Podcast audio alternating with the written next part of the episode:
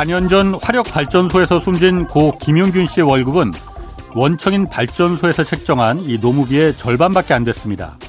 김 씨를 고용한 중간 용역업체가 절반가량을 떼먹고 있었기 때문입니다. 또 6년 전 지하철 구의역에서 숨진 당시 19살 김군 역시 임금의 절반을 중간 용역업체가 관리비용 명목으로 떼어갔습니다. 원청사에 인력을 공급해주는 중간 파견 이 용역업체가 원청사에서 지급하는 인건비를 얼마나 떼어먹든 이거 어처구니 없지만 합법입니다. 화물차 기사들이 안전임금제를 요구하는 이유도 근본적으로는 일감을 중간에서 연결만 시켜주고 수수료를 떼가는 중간 알선 업체가 두세 단계에 이르다 보니까 최종 운송료가 형편없이 깎여 나가기 때문입니다.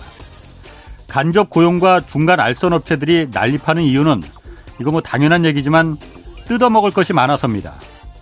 화물이든 인력이든 중간 업체들이 떼가는 수수료 상한선을 아예 이거 법으로 정해놓으면 이 같은 중간 착취가 발생할 이유가 없습니다. 뜯어먹을 게 줄어들면 중간 착취는 당연히 자연스럽게 사라집니다. 이 때문에 국회에 중간 착취 금지 법안이 올라가 있지만 이 법안은 그 첫 단계인 국회 환경노동위원회 이 문턱조차 지금 넘지 못하고 있습니다. 왜 못 넘고 있을까요? 그건 내일 오프닝에서 좀 더 계속 이어가겠습니다. 네, 경제와 정의를 다듬는 홍반장, 저는 KBS 기자 홍사원입니다. 홍사원의 경제쇼 출발하겠습니다. 유튜브 오늘도 함께 갑시다.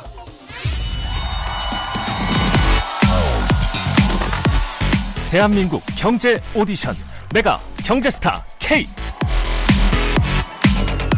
여러분 경제가 어려워서 힘드시죠? 그래서 준비했습니다.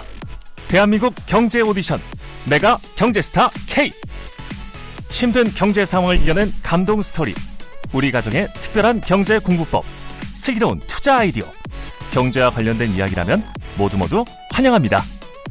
총 상금 6천만 원을 준비했습니다. 여러분의 많은 참여 기다립니다. 이 프로그램은 당신의 투자의 길을 춤추게 하는 새로운 투자 플랫폼 탱고픽에서 함께합니다. 네, 내가 경제 스타 K 이번 주 금요일 12월 9일 금요일까지 사연 받고 있습니다. 이제 며칠 안 남았습니다. 사연은 홍사훈의 경제쇼 홈페이지에 올려주시면 되고요. 자, 오늘 one point 경제 레슨 시간입니다. 이종우 이코노미스트 나오셨습니다. 안녕하세요. 예, 안녕하십니까. 최근에 Next Step이라는 책 쓰셨죠? 예. 이종우의 Next Step 아. 2023에서 2025입니다. 아, 뭐 어떤 내용이에요? 어, 우리나라 주식 시장이 네. 구조적으로 봤을 때에 상당히 저수익이었기 때문에 예. 그 전체적으로 저수익이 된 이유가 뭔가 하는 것들을 한번 좀 따져보고요. 음. 그 다음에 그거에 의거해서 2025년도까지 주식시장이 어떻게 될까라고 네. 하는 것도 한번 짚어보고 네. 거기 그런 과정 속에서 또 어떤 주식들을 네. 투자해야 되는지 하는 것도 짚어보고 전체적인 내용은 그렇습니다. 재미있습니까? 예, 재밌습니다. 그건 제가 아, 저 확신드리 확답드리겠습니다. 그러면 하여튼 경제 쇼에도 한번 몇 그 청취자들께 예. 선물로 좀 준비해 주실 거죠? 예, 예, 아, 그렇습니다. 알겠습니다. 예. 조만간 저희가 좀 준비하겠습니다. 아, 먼저 지난달에 11월 그 예. 소비자 물가가 5% 올랐어요. 예. 많이 내려갔지 않습니까? 10월에 5.7%였는데 예. 어, 5%였으니까 예, 0.7% 포인트나 내려갔어요. 예, 그렇죠. 갑자기 이렇게 좀 크게 하락한 게 이유가 뭐예요? 예, 그 말씀하셨던 것처럼 7월 달에 우리나라 어. 소비자 물가 상승률이 6.3%로 네. 가장 높았고요. 그 네. 이후에 한 그 3개월 동안에 걸쳐서 계속 5%대 후반 정도 있었습니다. 예. 그러다가 이제 그, 그 지난달에 5.0%까지 내려왔기 때문에 지난 4월 달에 소비자 물가 상승률이 4.8%였거든요. 네. 그 이후로 가장 이제 낮은 수치가 됐습니다. 네. 그 물가가 갑자기 한 0.7% 포인트 정도 떨어진 가장 큰 이유는 네. 농수산물 가격이 안정됐고 네. 에너지 가격이 안정됐고 이 부분입니다. 음. 에너지 가격은 아시는 것처럼 국제 원유 가격이 한때는 80달러 밑까지 내려오고 막 이렇게 되지 않았습니까? 예. 그러니까 그 영향 상당히 좀 예. 있었다라고 볼 수가 있습니다. 예. 그두 개가 상당히 뭐 역할을 많이 했던 것 같고요. 예. 앞으로의 전망을 보면 일단 7월 달에 6.3%그 이 물가로 해서 음. 고점을 만들었다라고 하는 거에 대해서는 별다른 이 의의가 이의가 없는 그러니까 반대가 없는 음. 그런 그 상황이다라고 볼 수가 7월이 있습니다. 고점이었고 예, 7월이 고점이었고 이제 쭉 내려오고 있다. 예. 근데 한국은행 같은 경우에는 내년 초까지도 5%대 그냥 머물 거다라고 예. 얘기를 하고 있기 때문에 예. 한 두세 달 정도 지금 이제 0.7% 포인트 떨어졌지만 음. 뭐 두세 달 정도는 또 다시 그냥 한 5% 포인트 내에 있고 예. 계속해서 빠른 속도로서 내려오거나 이러지는 않을 거다라고 보고 있고 예. 앞으로의 물가 전망을 보면 그래도 낙관적인 그 시각들이 많습니다. 왜냐하면 다른 것보다 내년도에 경제가 안 좋다라고 얘기들 많이 하니까 음. 경제가 안 좋은 상태에서는 수요가 크게 늘어날 수가 없고 음. 수요가 크게 늘어나지 못한다라고 하는 거는 예. 또 이게 그 물가가 크게 상승하거나 예. 이럴 수 있는 힘이 없는 상태니까 예.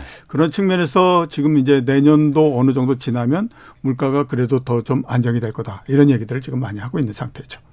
근데 아까 그 에너지 가격, 석유 값 값하고 예. 뭐 식료품, 식량 가격 예. 예. 이게 좀 내려가서 지금 물가가 좀 그 큰 폭으로 0.7% 포인트 좀 내려간 게 원인이 그거 아니냐 그렇게 예. 얘기하시잖아요. 예. 그러니까 그걸 뺀 게 이제 근원 소비자 물가라는 거잖아요. 그러니까 맞습니다. 그거는 석유나 뭐 이런 거는 우리가 뭐 유전이 나는 것도 아니고 우리가 어쩔 수 없는 거니까 식료 식량이나 이런 건 그거 뺀 나머지 소비자 물가는 그렇게 내려가지 않았잖아요, 지금. 그렇게 크게 내려가지는 않았죠. 그게 어. 좀 걱정스러운 거 아닌가? 그, 그렇긴 한데, 예. 이게 그 전체적으로, 예. 그러니까 이게 그 소비자 물가라고 예. 하는 전체가 그 방향을 잡고 움직이지 않습니까? 예. 그러면 나중에 가면 근원 소비자 물가나 이런 것들도 일반적으로 예. 그거에 움직이는 그 방향과 비슷한 형태로서 예. 움직여가는 것이 일반적입니다.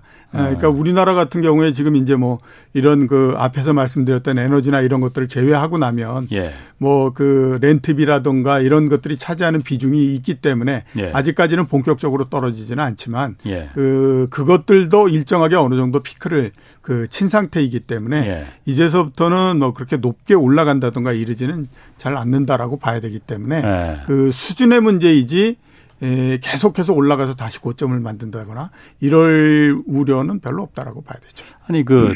식량은 그렇다 치더라도 예. 에너지 그러니까 석유만 하더라도 지금은 그러니까 80달러 아래로 지금 내려가 있더라고요. 예. 그런데 오늘도 뉴스가 오페크의 산유국들이 예. 감산 하루에 200만 배럴씩 지금 감산하고 있잖아요. 이거 네. 계속 하겠다고 지금 오늘 했잖아요. 그 뉴스가 나왔고 중국도 그동안에 이제 제로 코로나로다가 수요가 좀 그 자동차도 좀 덜 굴러가고 그러니까는 네. 그랬지만은 제로나 제로 코로나도 좀 이제 좀 완화되고 그러면은 중국도 이제 공장도 돌아가고 그럴 텐데 네. 석유값이 지금처럼 더 올라갈 가능성 없어요? 글쎄요. 제가 몇 번 계속 나와서 말씀을 네. 드렸었는데 네. 결국에 이제 그 유가를 비롯해 이런 것들이 뭐 예. 우크라이나 사태 뭐 이렇게 얘기하지만 음. 그런 것들은 일시적으로 이 그이 그 긴장감을 주는 부분들이고 예.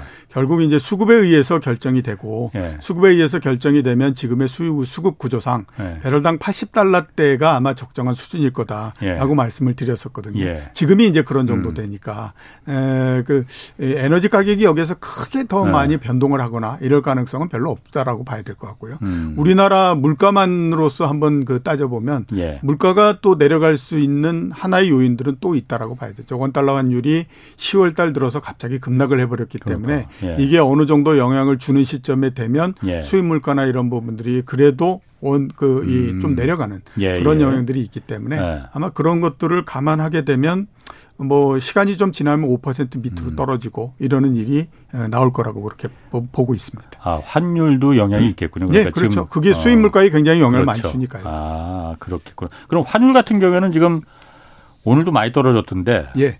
요즘 그러니까 환율이 막 떨어지는 것도 떨어지면 좋긴 좋은데 겁나는 게 너무 많이 막 등락폭이 크다 보니까 예. 이래도 되는 건가 싶긴 한데. 예. 한 1,200원 뭐 이때까지 옛날처럼 그렇게 돌아갈 가능성 예. 있는 건가요? 지난주에 김영익 교수님이 나오셔 가지고 아니, 사람마다 지금 분석가마다 다 다릅니다. 지금 예, 예. 사실 1,280원 본인이 어, 얘기했는데 맞았다라고 예. 이제 그래서. 말씀하셨는데 똑같이 1,200원대로 들어갈 거다 연말에. 저도 그렇게 얘기를 했었거든요. 아하. 그리고 제가 그때에 이렇게 될 거다라고 했던 논리는 그러니까 그 원달러 환율이 1,440원. 예. 그다음에 또 그 달러 인덱스가 115 음. 이렇게 갔을 때 예. 모든 사람들이 달러가 강세가 된다라고 예. 생각을 하고 예. 포지션을 한쪽으로 다 몰아버린 그 형태가 됐죠. 예. 근데 지금 보면 그게 이제 잘 맞야 들어가고 계속해서 네. 강세가 되고 이렇게 달러가 강세가 되고 이렇게 되지 못하다 보니까 예. 그 사이에서 균열이 생겨가지고 음. 어, 그 동안에 가지고 있었던 달러를 갖고 있었던 사람들이 일부 매도를 해버리고 예. 막 이런 형태가 나오는 거고 예. 그 중에 특히 보게 되면 원화와 원 달러 이 부분들이 음. 더 크게 지금 역할하고 있는 그런 그렇죠. 그 상태인 예. 거거든요. 어.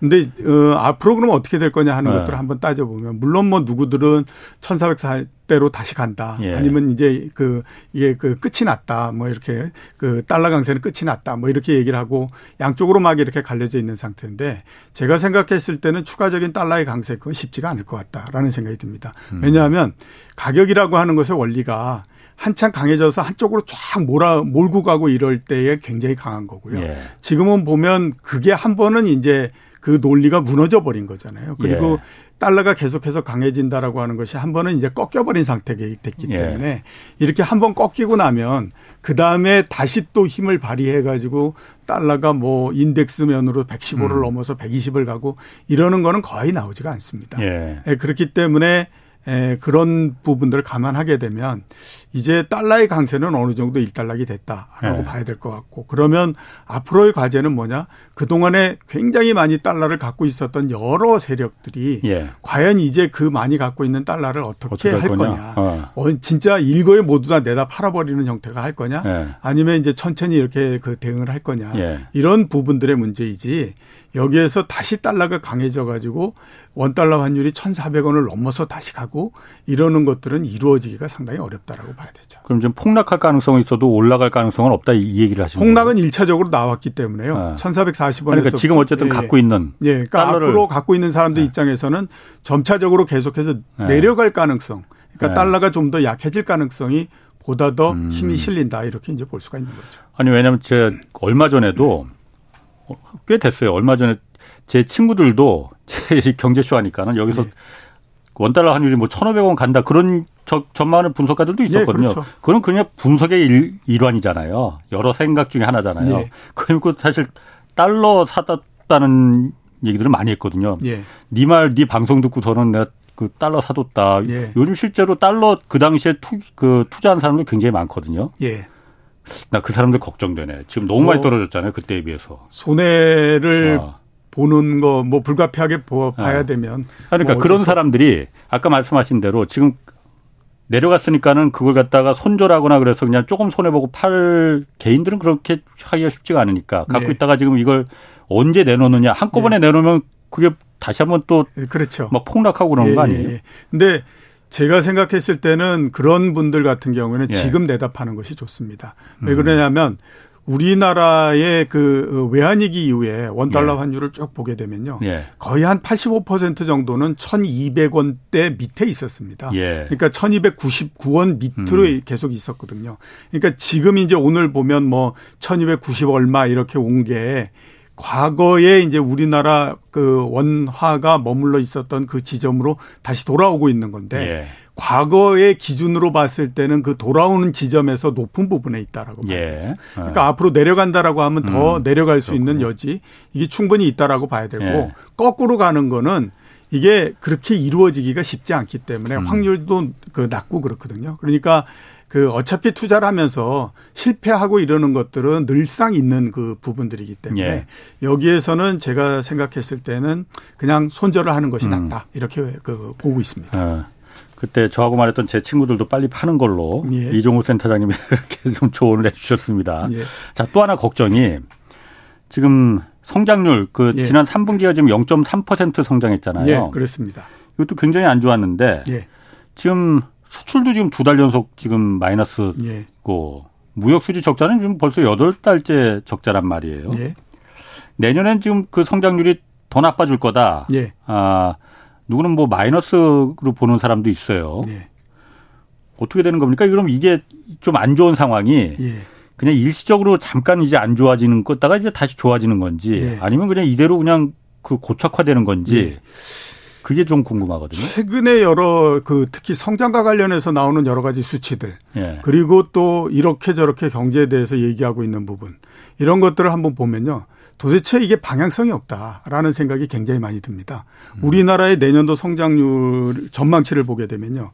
어 11월 달 이후에 전망을 했던 기관들이 4개 정도 있습니다. 예. 무디스가 있었고 KDI가 있었고 OECD가 있었고 예. 한은이 있었고 예. 이랬거든요. 4개 기관이 있는데 그 4개 기관이 내년도 우리나라 성장에 대한 전망치 평균을 내면 1.8%입니다. 음. 한국은행도 1.7% 냈고요. 예. 올해 우리나라 성장률이 대충 대충 2.1% 정도 할 거라고 예상을 하고 있고 예. 많이들 얘기하는 우리나라의 잠재 성장률 그러니까 우리나라가 아무튼 이런저런 그 자원들을 모두 다 동원했을 때 성장할 수 있는 음. 그런 정도가 2.0% 이렇게 얘기하거든요. 예. 그러면 잠재 성장률이 2.0%고 올해 우리나라 성장률이 2.1%인데 음. 내년도의 성장률이 1.8%면 예. 그게 과연 경제가 나쁜 거냐? 라고 음. 하는 거죠. 예. 그러니까 숫자는 그렇게 얘기하고 있는데 예. 얘기하는 것들을 들어보면 내년도에 어마어마한 경기 침체가 온다. 음. 그다음에 위기도 발생할 수 있다. 이런 얘기를 합니다. 예. 그러면 일관성이 있어야 되잖아요. 예. 그렇게 경기가 엄청나게 침체되고 또 뭐 위기도 발생할 수 있고 예. 이렇다라고 하면 수치 자체가 굉장히 낮아서 1% 어, 아래로 예, 그냥 0%가 되든지 어. 아예 마이너스 성장이 되든지 예. 이런 형태가 돼야 되는데 수치는 보면 뭐 그냥 뭐그 어, 우리나라의 예, 그 평균적인 수치에서 약간 밑도는 정도 얘기해 놓고 예. 얘기하는 거 보면 뭐 이렇다 저렇다 뭐 위기 침체 막 이런 얘기를 합니다. 예. 자 그게 우리나라만 그런 것이 아니라 미국에 대한 성장 음. 이런 거 얘기할 때도 똑같이 그런 얘기를 합니다. 그러니까 이게 도대체 어느 쪽에 포커스가 맞춰져 있는지 이해를 못 하겠다라는 생각이 굉장히 많이 들거든요. 예. 작년도 이맘때에 올해 경제 성장을 얘기할 때 많은 미국에 있는 주요한 기관들뿐만 아니라 세계적인 기관들이다라고 예. 얘기하는 데가 평균적으로 미국의 올해 2022년도 경제 성장률을 어느 정도로 예측했냐면 4.5% 정도 성장한다고 얘기를 했어요. 그 다음에 유럽이 4.0% 정도 성장한다라고 얘기를 했었거든요. 예. 제가 작년 11월 달 12월 달에 그 수치를 보면서 야, 정말 우리도 막 하지만 예. 얘네들도 정말 막 하는구나. 그냥 아무런 생각 없이 숫자 막 집어넣는구나. 라는 생각이 들었거든요. 지금도 똑같이 그걸 합니다. 자, 근데 이게 문제가 뭐냐. 경기 침체되고 뭐 이렇게 뭐 막 이런 얘기를 네. 합니다.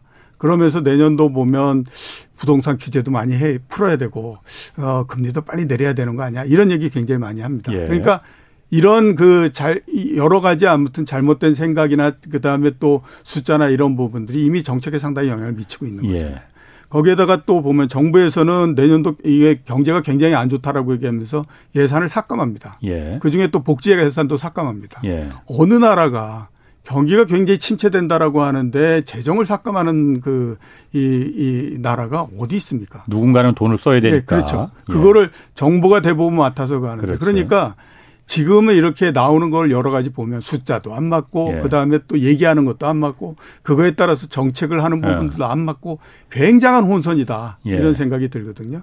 만약에 얘기하는 대로 경기 침체가 되고 이렇다라고 하면 내년도에 우리나라 경제 성장률은 0%대로 음. 봐야 되면 그나마 예. 그래도 아무튼 높게 나온다라고 하면 0%대 예. 아니면 마이너스 성장 예. 이런 정도로서 봐야 될 것 같고요. 예. 미국의 경제 성장률도 마이너스가 나온다라고 예. 봐야 되는 거죠. 예. 그렇게 정도 봐야 지금 얘기가 될 수 있는 그런 부분들인데 이게 어떤 형태로 정리가 될지 상당히 좀 의문이고 이렇게 이제 말씀드렸던 것처럼 얘기하는 거하고 숫자하고 안 맞고 막 이런 음. 형태가 되면 주식시장에는 어떤 일이 벌어지냐면 올해 같은 경우가 그거였죠. 성장률 자체가 굉장히 높게 나온다라고 얘기했기 때문에 우리의 그 예상치나 그 다음에 기대치는 상당히 음. 높았는데 시간이 갈수록 그게 안 맞으니까 괴리가 굉장히 많이 커지는 거잖아요. 예. 그러니까 주가가 상당히 많이 하락을 해버리고 이런 예. 형태가 나오지 않습니까? 그런 것들이 내년도에 올해처럼 진행되지는 않겠지만 이렇게 괴리가 커지게 되면 그거에 따라서 주식시장이 받는 영향 이것들도 어느 정도 있다라고 봐야 되는 거죠. 음. 근데 어쨌든 국내 기관들이 특히 국내 기관들이 우리나라 성장률을 얘기할 때 뭐 물론 여러 가지 변수가 있으니까 그럴 수도 있지만은 실제로는 예를 들어서 한국은행이 1.8%를 예측했는데 실제로는 보니까 이게 한1% 아래로 내려갈 것 같아. 그러면 충격이 너무 크니 예. 일단은 그 계속 조정을 하잖아요. 예. 계속 어, 조정을 계속 하죠. 조정을 하잖아요. 그러니까는 일단 1.8% 정도로 하고 음. 좀 이렇게 좀 충격을 완화시켜 주는 그런 경우는 없습니까? 되게 그렇게 하는 것보다는요. 예. 그, 예, 그, 이게 전망했던 수치가 안 맞기 때문에 예. 사후적으로 계속해서 그걸 수정을 음. 해가지고 맞춰가는 과정을 하지. 예. 그, 이렇게 전망을 할 때에 아, 이런 부분들이 있으니까 지금은 높게 얘기를 하고 예. 이렇게 해가지고 전략적으로 접근하거나 예. 이런 부분들은 없다라고 예. 봐야 되죠. 왜냐하면 전망을 한다라고 하는 거는 전망을 하는 기관의 자존심과 관련한 문제잖아요. 그러니까 만약에 한국은행이 1.7% 성장을 얘기했는데 예. 당장에 내년도 1분기에 뭐 한 마이너스 0.5% 성장을 했다. 예. 그러면 도대체 이게 뭐 그 우리나라에서 가장 그하다라고 하는 중앙은행이 음. 어떻게 이렇게 음. 그이 전망치를 틀릴 수 있느냐 이런 얘기를 그, 그 듣기 때문에 자존심의 예, 예, 자존심상 음. 문제당 그렇게 하지는 못합니다. 그럼 어쨌든 지금 그러니까 센터장님 말은 지금 나오는 경제 전망치 이거 그렇게 너무 신뢰하지 마라. 예. 저 이렇게 들리거든요. 어, 저뭐 어. 제가 어. 생각했을 때는 어. 좀 그렇지 않을까 싶습니다. 이거 다 그 실력 없는 기관들이 지금 내는 거. 그뭐 우리나라의 중앙은행을 비롯해서 어. 그래도 아무튼 경제학에서는 어. 한가닥 한다는 양반들이 예. 하는 거니까 거기에 대해서 뭐 실력이 있다 없다를 음. 말씀드리기는 어렵지만 예. 이게 말이 안 맞는다라고. 어, 앞뒤가 안 맞는다. 예, 예. 그러니까 어. 경기 침체가 되고 뭐 한다라고 예. 하면 숫자도 거기에 맞춰서 놔야 예. 되는데 숫자는 다르고 얘기하는 건 다르고 막 예. 이런 형태니까 도대체 종을 잡을 수가 없다라고 하는. 그럼 전망은 그렇다 치고 어쨌든 현재 나타나는 상황은 예. 성장률 0%대로 지금 떨어졌고 예. 수출 계속 감소하고 음. 어, 무역 수지 계속 적자고 이렇잖아요. 아까 제가 궁금한 게 이게 일시적으로 끝날 거냐 아니면 2년 3년 뭐 5년 10년 이렇게 계속 갈 거냐 어. 고착화되는 거냐. 예. 그 성장이 굉장히 낮아지고 한 부분들은요 이제 고착화돼 있는 거기 때문에 예. 이거는 뭐 고쳐지거나 그러지 않습니다. 굉장히 오랜 시간이 가도 예. 성장이 다시 높아지거나 이러지는 않고요. 예. 그러니까 그 우리나라도 저성장이 됐기 때문에 이제 예. 어, 아마 그 코로나19가 나고 그러면서 한 또 한 번의 이벤트가 있었기 때문에 잠재 성장률이 2% 밑으로 떨어졌을까 어떨까 하는 것들은 시간이 조금 지나봐야 되겠지만 예. 거기에서 크게 올라가거나 이러기는 어렵다라고 봐야 될 것 같거든요. 예. 그렇기 때문에 이거는 이제 그 이미 고착화돼 있는 형태다라고 예. 보셔야 돼서 예. 여기에서 뭐 성장이 크게 증가하거나 이러기는 어렵습니다. 그렇군요. 그러니까 저성장이 됐기 때문에 어떤 일이 벌어지냐면 성장 자체는 낮고요. 대신에 진폭이 굉장히 줄어들어 버리기 때문에 변동성은 굉장히 작아지는 형태가 예. 옛날 같은 경우에는 경기가 좋으면 12% 성장했다가 나쁘면 4% 성장했다가 이러는데 지금은 경기가 나빠진다고 하더라도 뭐 0.5 뭐 이런 음. 정도 나오는 거고 예. 뭐 이렇게 되기 때문에 진폭은 굉장히 줄어드는 형태가 예. 되는 거죠. 그럼 제가 그 느끼기에 가장 지금 문제가 다른 거 무엇보다도 수출이거든요. 예. 수출이 줄어든다는 게 지금 두 달 전부터 줄어든다는 게 이게 아주 매우 안 좋게 보이는데 예. 특히 예. 중국에 대한 수출량이 눈에 띄게 지금 감소하고 있잖아요. 예, 그렇죠. 반도체 이거는 어떻게 보십니까 이게?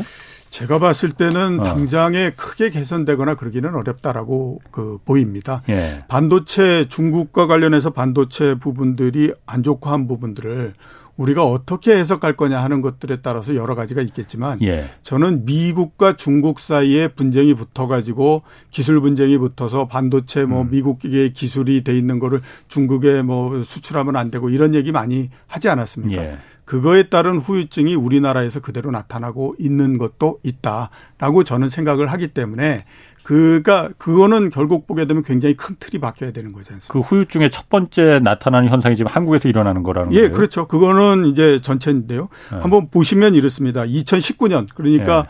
미국하고 어, 그 중국 사이에 그, 저, 이, 이 분쟁이, 기술 분쟁이 있고, 네. 이러기 이전에, 네. 이전이었던 2019년 같은 경우에 보면 삼성전자가 중국의 매출 비중이 24% 정도였습니다. 예. 그리고 SK 하이닉스가 어 46.4% 이렇게 되거든요. 화웨이라고 하는 큰 회사 그한 음. 회사만으로도 보게 되면 그 화, 그 삼성전자가 화웨이, 화웨이에다가 매출하는 것이 7조 어, 원 음. 조금 넘는 그런 정도였거든요. SK 하이닉스는 3조 원 정도 돼서 11% 정도의 매출이 화웨이 하나에서 이루어졌습니다. 예. 이게 반도체 같은 경우 이, 이, 거기에다가 우리나라에 이제 반도체 이사만 있는 것이 아니라 음. 반도체 장비 회사도 있고 뭐 이런 것들이 있지 않습니까? 예. 그걸 모두 다 합치게 되면 우리나라 반도체가 중국에 그 이렇게 익스포저 돼 있는 부분 예. 이게 대략 한 보면 50%가 조금 넘습니다. 중국에 직접 돼 있는 부분들이 거의 한 30% 중반 정도가 되고요. 예. 그다음에 홍콩을 통해서 가는 부분들이 18% 이런 정도 되는 거거든요. 예. 그러니까 반도체 비중이 굉장히 큰데 거기에서 여러 가지 일이 벌어지면서 막 음. 이렇게 그 하는 부분들이 되, 다 보니까 예. 그 중국의 해외 반도체를 수입하는 그 시장에서 우리나라가 가지고 있는 그 포지션이 2021년도 같은 경우를 보면 2019년도보다 5% 포인트 정도가 갑자기 떨어져 버리는 형태가 됩니다. 그러니까 이게 보면 미중 간에 이게 그 이 기술 분쟁이 붙고 예. 그거에 따라서 반도체를 가지고 어쩌고 저쩌고 얘기를 막 하고 이러는 과정 속에서 알게 모르게 우리가 그 영향을 계속해서 지금 받고 있는 그런 상태다. 이렇게 이제 볼 수가 있는 거죠. 아니 그런데 당장 그러니까 그 미중 간의 그 반도체에서 싸움이 붙으면서 우리가 중국도 그러니까 한국산 반도체를 한국은 어쨌든 미국에 붙겠다고 지금 선언을 했으니까 네, 그렇죠. 중국 입장에서는 한국산 반도체 이왕이면 우리 안 살래 음. 하지만은 그렇다고 해서 다른 대안이 있는 것도 아니잖아요. 네. 중국 내에 그러니까 반도체 기술이 생산할 수 있으면 모르지만 그 중국이 원하는 지금 필요로 하는 반도체를 중국 내에서 자급자족을 못 하는 거잖아요. 네, 그렇죠. 그리고 또 미국이 계속 그 기술을 개발을 못 하게끔 억제를 하고 있으니 네. 한국 업체 입장에서는 어 그게 미중 간의 그 싸움이 도움이 되는 거 아닌가 중간에 어부질이 할 수도 있는 거 아니냐 예. 뭐 이런 얘기 나오거든요. 아주 시간이 지났을 아, 때에는 과연 이제 어떤 형태의 모양이 될 것이냐 하는 것들은 이제 그때 가봐야 아는데 예. 일단 이제 그렇지 않습니까? 우리가 음. 중국에도 수출하고 미국에도 수출하고 이랬는데 이런저런 이유로 해서 중국에 수출하는 부분들이 예. 예 제재나 이런 것들을 통해서 줄어든다. 그러면 예. 우리는 그만큼의 수출 부분들을 중국에 수출을 못하기 때문에 예. 그걸 미국이 갖고 간다던가 그래서 미국이 자기들이 필요한 것보다도 훨씬 더 많은 액수를 갖고 가가지고 그걸 뭐 나중에 재고로 다 쌓아놨든 뭘 하든 아무튼 이렇게 그걸 음. 한다라고 하면 우리 기업에 미치는 영향은 상대적으로 줄어들거나 예. 없어지는 예. 형태가 되겠죠. 음. 근데 문제는 뭐냐면 우리가 중국에 판매하고 매출을 일으키고 해야 되는 부분들이 이런저런 요인들로 해가지고 그게 이제 줄어들고 막히는 형태가 되면 예. 우리는 그만큼을 다른데 팔아야 되는데 그만큼을 다른데 못 판다라고 하게 되면 없죠. 예, 당연히 어. 그만큼의 우리는 타격을 받을 수밖에 없는 예. 거죠. 그렇기 때문에 지금 그 영향이 알게 모르게 계속해서 네. 나타나고 있는 그런 형태다라고 하는 거죠. 그러니까 일본과 한국이 처해 있는 반도체에서 처해 있는 입장은 다른 거잖아요. 예. 한국은 절대적인 시장이 지금 중국인 거고, 예. 뭐 그에 대한 해법은 사실 뭐 하여튼 그 해법이 뭐 갖고 있는 해법들이 다 사람 그 생각하는 마다 좀 다를 수 예, 있는 있지만 생각마다 다르고 예말 전부 다 예. 다르겠지만 예. 결국에 보면 이렇게 미국이 계속해서 중국에 못 들어가게 블록을 치고 이러는 부분들이 예. 얼마까지 유지되느냐 하는 네. 것들에 의해서 이제 네. 그 결정이 될 거고 아마 이 부분들은 미국이 지금 얘기하고 있는 IRA 음. 법 있지 않습니까? 예. 그거에도 영향을 굉장히 많이 줄 거고 이렇다라고 예. 봐야 되거든요. 예. 왜냐하면 자 우리가 아까 말씀드렸던 것처럼 우리가 중국에 수출할 수 있는 부분들을 이런 제재 때문에 수출하지 못하게 되기 때문에 그거에 따라서 일정하게 어느 정도의 그 손해를 보는 부분들이 있는데 예. 그게 우리나라만 그렇게 했냐라는 거죠. 예. 다른 나라들도 다 마찬가지잖아요. 예. 예를 들어서 보게 되면 네덜란드 ASML 같은 음. 경우에는 반도체 그 극소화를 된 그 제품을 만들기 위해서 들어가야 되는 그 장비거든요. 그 장비가 어마어마하게 가격이 비쌉니다. 예. 근데 미국이 제재를 해서 못 들어가게 해요. 음, 중국에. 그러면 예, 중국에. 그러면 그쪽 입장에서 봤을 때는 아니 우리는 중국에 팔고 이렇게 해서 해야 되는데 그럼 음. 언제까지 우리 이렇게 못하게 할 거냐 예. 이렇게 되기 때문에 그 불만이라고 하는 것이 여러 나라들에서 계속해서 나올 수밖에 없거든요. 그러니까 그게 왜 그런 구조냐면 중국이 여러 나라들의 제품을 사주는 슈퍼 갑인 형태잖아요. 예. 그러니까 물건을 음. 중국이 팔아먹어야 되는데 제재를 한다라고 하면 그거는 문제가 없는데 중국이 사줘야 되는데 그걸 계속해서 제재를 하게 되면 예. 팔아야 되는 입장에서 봤을 땐 되게 갑갑해질 수밖에 없거든요. 그렇지. 그러니까 시간이 지나면서 이거 뭔가 좀 변화가 있어야 되지 않냐. 예. 이거 계속 이런 형태는 좀 문제가 있는 거 아니냐. 예. 이런 얘기가 나올 수밖에 없기 때문에 결국 이렇게 그이 대중국 완전히 블록을 쳐가지고 여기를 이제 뭐 그 해서 한다는 부분들이 언제까지 계속 이런 음. 그 공급자들의 불만을 그냥 눌러버리면서 계속 갈 수 있을 거냐. 예. 그게 음. 이제 상당히 관건이고 그거는 제가 봤을 그렇죠. 때 지금 뭐 미국의 IRA 법안 이런 부분들도 똑같이 적용이 되는 거죠. 이제 음. 그 그러면 미국에 들어와서 우리 이렇게 만들고 그러면 뭐 보조금 줄게 뭐 이렇게 가지만 또 마찬가지로 보면 중국 시장이라고 하는 부분들을 제외시켜 놓고 가야 된다라고 예. 하는 거잖아요. 예. 그거는 모든 나라들을 상대로 해 가지고 이 그 영업을 해야 되는 입장에서는 굉장히 갑갑할 그렇지. 뿐만 아니라 음. 어떤 형태든지 블록이 만들어져 가지고 진입의 장벽을 만든다라고 하는 건 기업 예. 입장에서 봤을 때는 원가가 더 높아지는 형태가 돼 버릴 수밖에 예. 없어요. 예. 그러니까 그 불만을 어디까지 누를 수 음. 있느냐에 따라서 모든 것들이 다 가변적으로 바뀔 수 있다. 음. 이렇게 봐야 되겠죠. 그래서 그 ASML이 있는 나라가 네덜란드잖아요. 예, 그렇죠. 네덜란드 정부는 중국의 그 반도체 장비를 팔지 안 팔지는 미국이 결정하는 게 아니고 우리가 결정하겠다. 예, 우리의 이익이 더 중요하다. 예, 뭐 예. 이렇게 공식적으로 얘기는 했어요. 뭐 예. 그게 중국에 판다는 얘기는 아니지만은 그렇죠. 팔지 안 팔지는 네덜란드 정부가 결정한다. 미국이 그거 결정하게 하지 마라라고 예. 얘기를 했고. 그러니까 그렇게 한두 군데에서 계속 균열이 생기기 시작하면 아. 그 다음부터 나머지에 남아 있는 주자들도 아, 불만이 계속 생길 수밖에 아. 없죠. 우리 예. 언제까지 이렇게 당신들이 보존해 줄 것도 아니면서 아. 언제까지 우리한테 이렇게 계속해서 손해를 감수하라고 얘기를 할 거냐 이렇게 예. 될 수밖에 없는 거죠. 아까 그 IRA 그 잠깐 얘기하셨는데 그 인플레 감축법 그것 예. 때문에 우리나라 전기차 지금 뭐 피해 보게 생겼다고 그랬는데 이게 좀 바이든이 좀 문제점 있다고 프랑스 대통령하고 만난 직후에 프랑스가 좀 이게 좀 세게 항의하니까 그랬나? 예. 이 우리 미국이 봤을 때도 이게 좀 문제점 있다 이렇게 인정한 거 아니에요? 그럼 예. 좀 바뀔 가능성이 있지 않을까요? 글쎄요, 뭐 가봐야 알겠지만 예. 현재 우리나라 그 정부가 좀 전에 뉴스에서 나왔던 예. 것처럼 그 IRA 규정에 하위 규정을 미세하게 조정하고 이런 예. 부분들로 하겠다. 그리고 거기에 진력하겠다. 이렇게 얘기를 했거든요. 예. 하위 규정을 미세하게 조정하는 거를 가지고는 큰 변화를 갖고 오기는 어렵다라고 봐야 되겠죠. 예. 어차피 법안 자체를 틀을 어느 정도 바꿔가지고 이렇게 해준다라고 하게 되면 예. 그 부분에서는 뭔가를 할 수 있는 여지가 있을 텐데 이미 딱 정해져 있는 법안 내에서 약간의 세부적인 조정을 하는 부분 가지고는 제가 봤을 때는 크게 뭐 그렇게 예, 그 영향을 주거나 음. 그러지는 않을 거라고 어, 생각이 듭니다. 뭐 법안을 바꾸려면 미국 의회를 통과해야 되지만 그렇죠. 법안 예. 말고 그러니까 대통령령이나 시행령으로 좀 이렇게 뭐 좀 약간 좀 그 손 그 좀 허용해 줄 수 있는 그런 거는 그런 게 혹시. 있을까? 일단 뭐 아. 어, 제가 법을 전공하지 않았기 때문에 잘 네. 모르겠는데 네. 법안을 시행하기 위해서 만드는 게 시행령이고 세부 규정이기 그렇지. 때문에 예. 모법이 예, 모법의 네. 틀을 바꾸지 않는 음. 한은 한계가 있다라고 봐야 되겠죠. 그렇군요. 예. 그건 한번 좀 지켜보시죠, 뭐. 예, 그러죠. 그 중국 아까 수출 얘기하다 지금 여기 IRA까지 나왔는데 중국이 어쨌든 지금 어, 우리가 중국의 수출이 줄어드는 것도 반도체도 줄어들고 뭐 다른 것도 줄어들고 그러지만 그 줄어드는 이유 중에 하나가 중국이 워낙 제로 코로나 정책을 이거 너무 세게 펼치다 보니까 막 산업이 꽁꽁 다 얼어붙어 있는 상태잖아요. 예, 그렇습니다. 그러니까 오히려 우리가 지금 중국한테 좀 수출이 좀 줄어든 거 아니냐. 예. 제로 코로나 지금 좀 완화돼 완화할 기미가 좀 보인다면서요. 그러면 예. 좀 괜찮아지는 거 아니야? 이런 생각 그 분석도 음, 있던데. 예, 뭐 여러 가지 우리가 이제 생각을 해볼 수 있는데 우선 보면 왜 이렇게 제로 코로나 정책이 예. 세상을 시끄럽게 만드느냐 하는 예. 것들을 먼저 한번 살펴볼 필요가 있는데요. 예. 4월 달에 상하이를 봉쇄하고 할 때에 중국에서 하루에 2만 7천 명 정도의 환자가 발생을 했습니다. 그러니까 이제 상하이를 봉쇄해 가지고 음. 막이 난리를 쳤고 예. 그렇게 되다 보니까 3 2분기에 경제 성장률이 0.4%까지 떨어져 버리는 형태가 됐거든요. 예.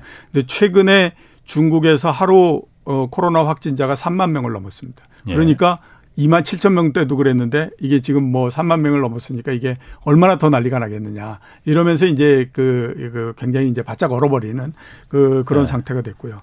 그러면서 이제 보니까 이, 이 지금 이제 그 코로나19가 확산되고 하는 것들은 과거 같은 경우는 아주 지역적으로서 확산이 됐었는데 전국적으로 예. 퍼지는 형태가 돼버렸거든요. 예. 그리 그러면서 어, 그 중국 GDP의 21%를 생산하고 이러는 지역들이 모두가 지금 봉쇄가 돼버린 그런 그 상태입니다. 예. 이게 한 달 전에 9% 정도였거든요. 예. 근데 한 달 만에 21%까지 그냥 갑자기 음. 늘어나 버렸으니까 예. 굉장히 그 영향이 클 수밖에 없는 거죠. 예. 거기에다가 이제 그게 주로 많이 영향을 미치는 것이 수출인데요. 4월 달 같은 경우에는 상하이 봉쇄되고 뭐 계속 뭐 물류가 원활하지 못하고 음. 이렇다라고 얘기를 했음에도 불구하고 중국의 수출이 한 두 자릿수로서 계속해서 늘어나는 형태였습니다. 네. 근데 지금은 보면 10월 달에 수출 증가율이 마이너스 0.3%거든요. 음.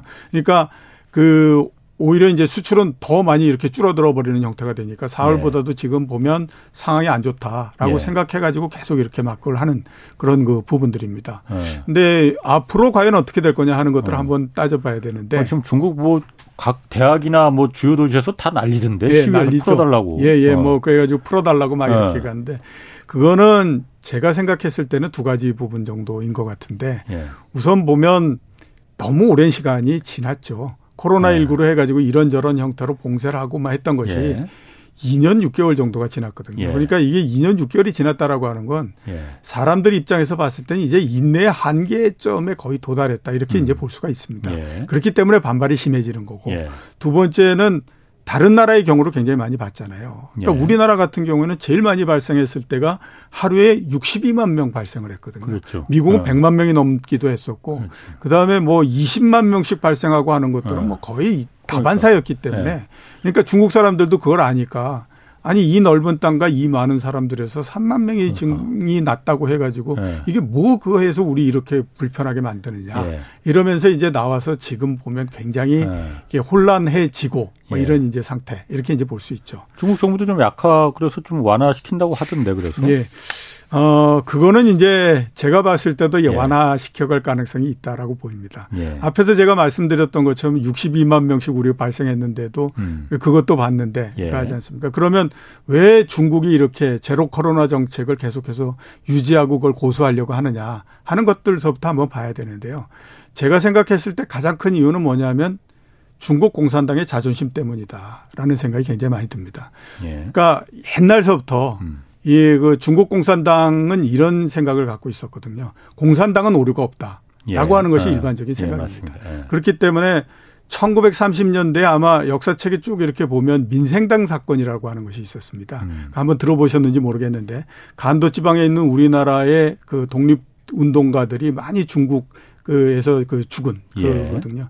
이유는 뭐냐면 그 공산당은 오류가 없는데 아 이게 왜 그러면 오류가 없는 공산당이 지, 그 지도를 하는 일본과의 그 싸움에서는 계속 질까라는 음. 거 건데 그러다 보니까 어떤 일이 벌어졌냐면 중간에 첩자가 있기 때문이야 라는 예. 얘기가 된 어. 거죠.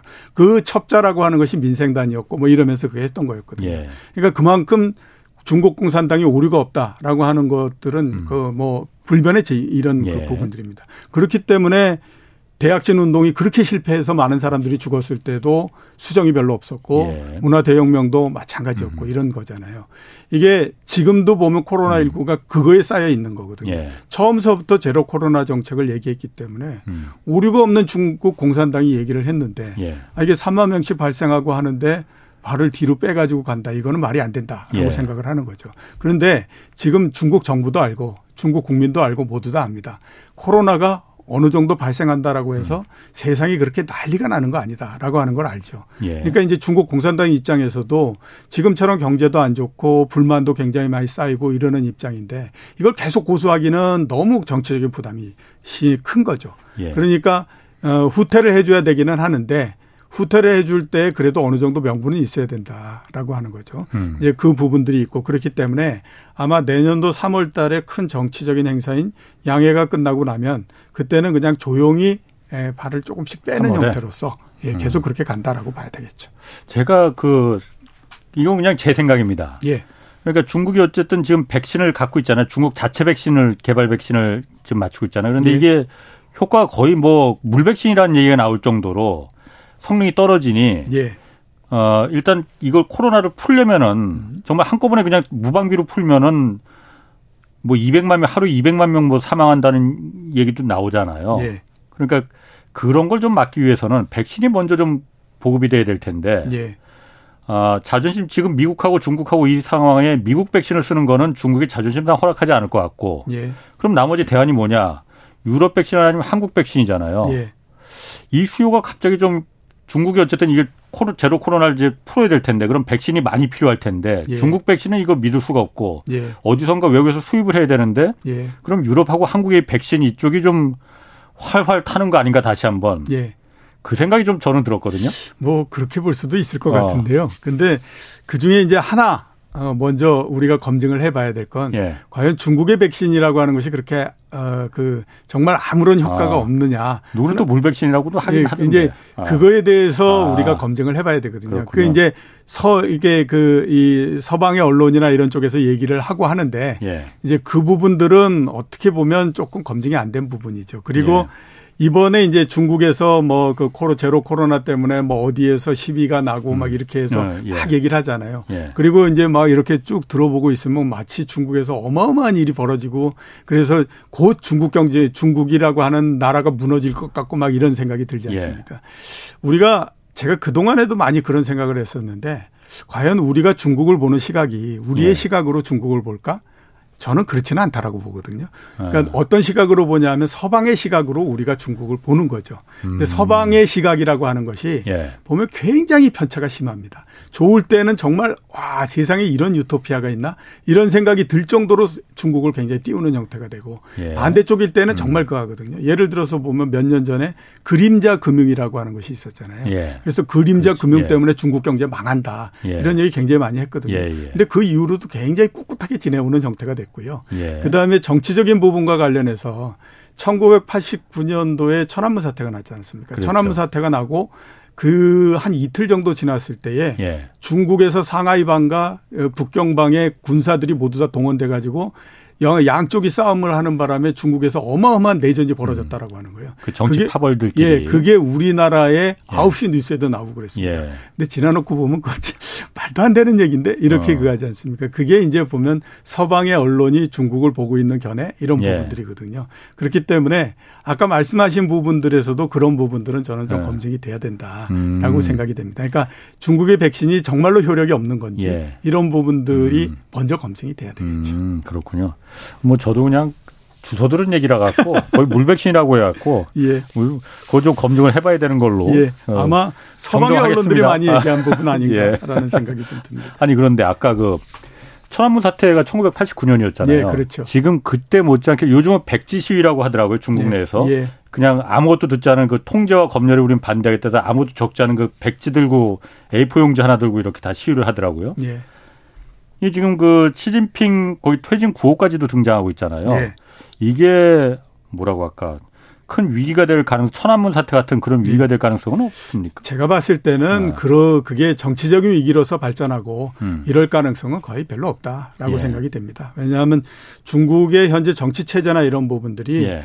그렇게 쉽게 흔들릴 정도로 예. 약하지 않거든요. 예. 굉장히 탄탄한 구조에 있고 그 다음에 또 그, 이, 이 정치적인 큰 혼란이 발생을 하고 그에 따라서 뭐 체제가 위험해지고 이러기 위해서, 이르기, 이리, 이, 거기가 될 때까지는 예. 그 전에 경제적으로 굉장히 어려운 부분들이 오랜 시간 동안에 걸쳐서 누적이 되어 오는 형태여야 합니다. 예. 그러니까 그 소련 같은 경우에 보면 그렇지 않습니까? 소련이 어느 날 갑자기 무너진 것 같지만 예. 그 이전에 보면 15년 넘게 계속해서 소련의 경제가 음. 굉장히 안 좋은 형태가 돼서 결국 맨 마지막에는 그 정치 체제가 경제의 그 혼란이나 이 부분들을 그 이 유지를 할 수 없는 형태가 되니까 예. 무너져 버리는 형태가 된 거거든요. 예.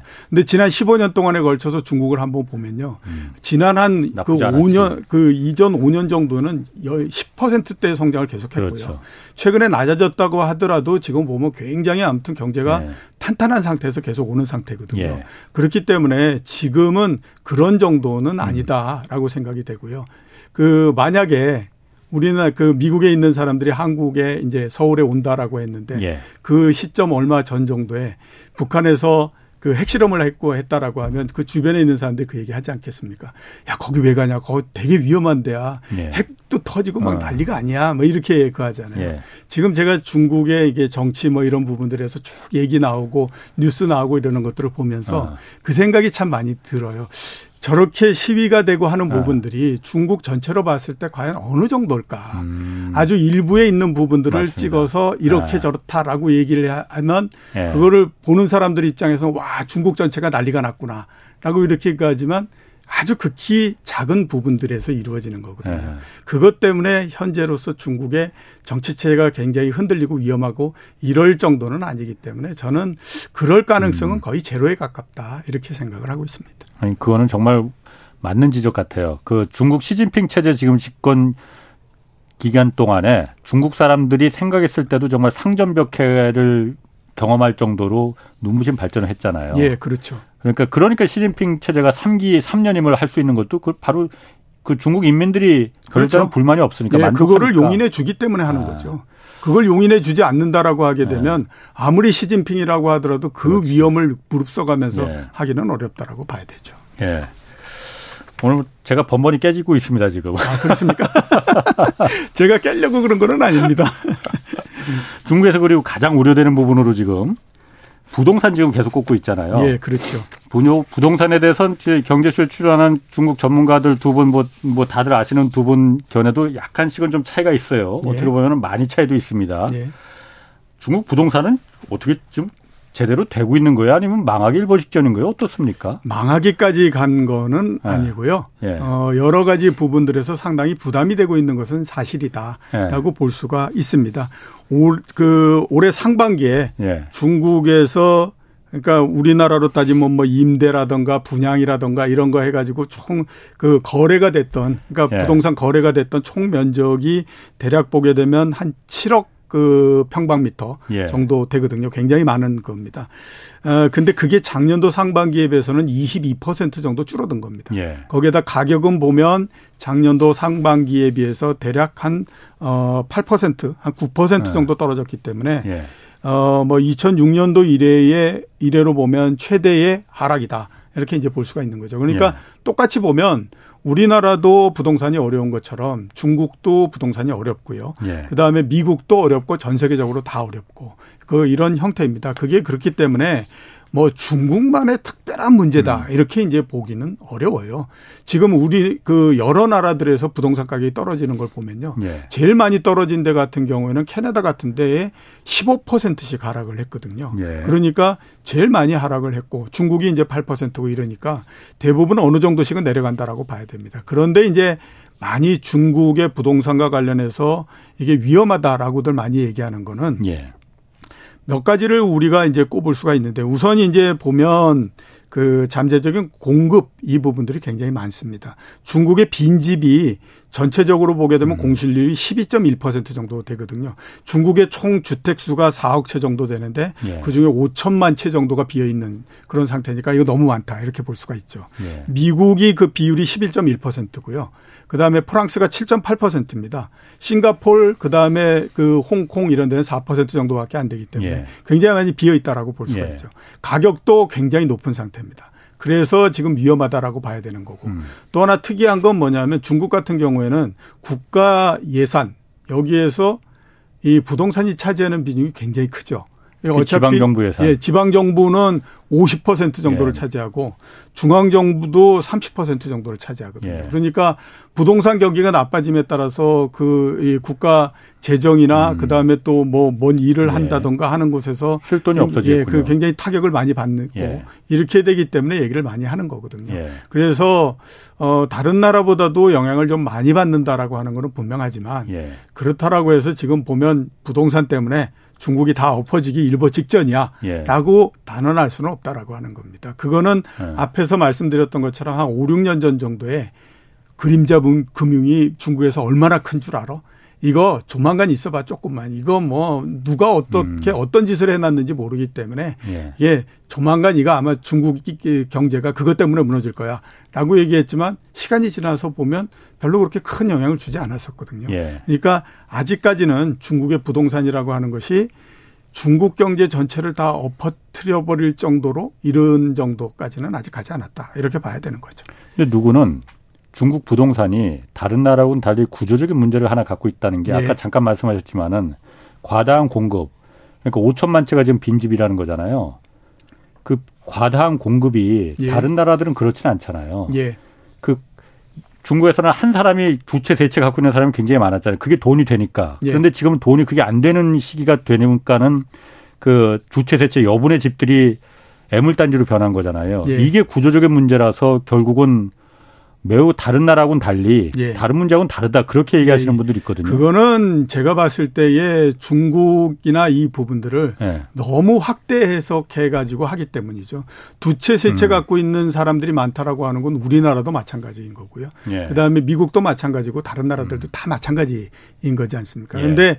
이게 우리가 뭔가를 판단하고 얘기할 때에 하지 말아야 될 것 중에 하나가 내가 어떤 목적을 가지고 이, 이, 그, 이 분석을 음. 하고 한다라고 하게 되면 예. 그 목적에 맞게 그것만 음. 이렇게 굉장히 그 과장을 하는 형태가 되거든요. 그렇군요. 근데 똑같이 보게 되면 다른 나라들도 마찬가지니까 예. 그건 생각을 해야 되죠. 알겠습니다. 오늘 말씀 아주 재밌게 잘 들었습니다. 이종우 이코노미스트였습니다. 고맙습니다. 예. 내일은 이광수 연구위원과 부동산 시장 상황 자세히 살펴보겠습니다. 지금까지 경제와 정의를 다잡는 홍반장 홍사원의 경제쇼였습니다.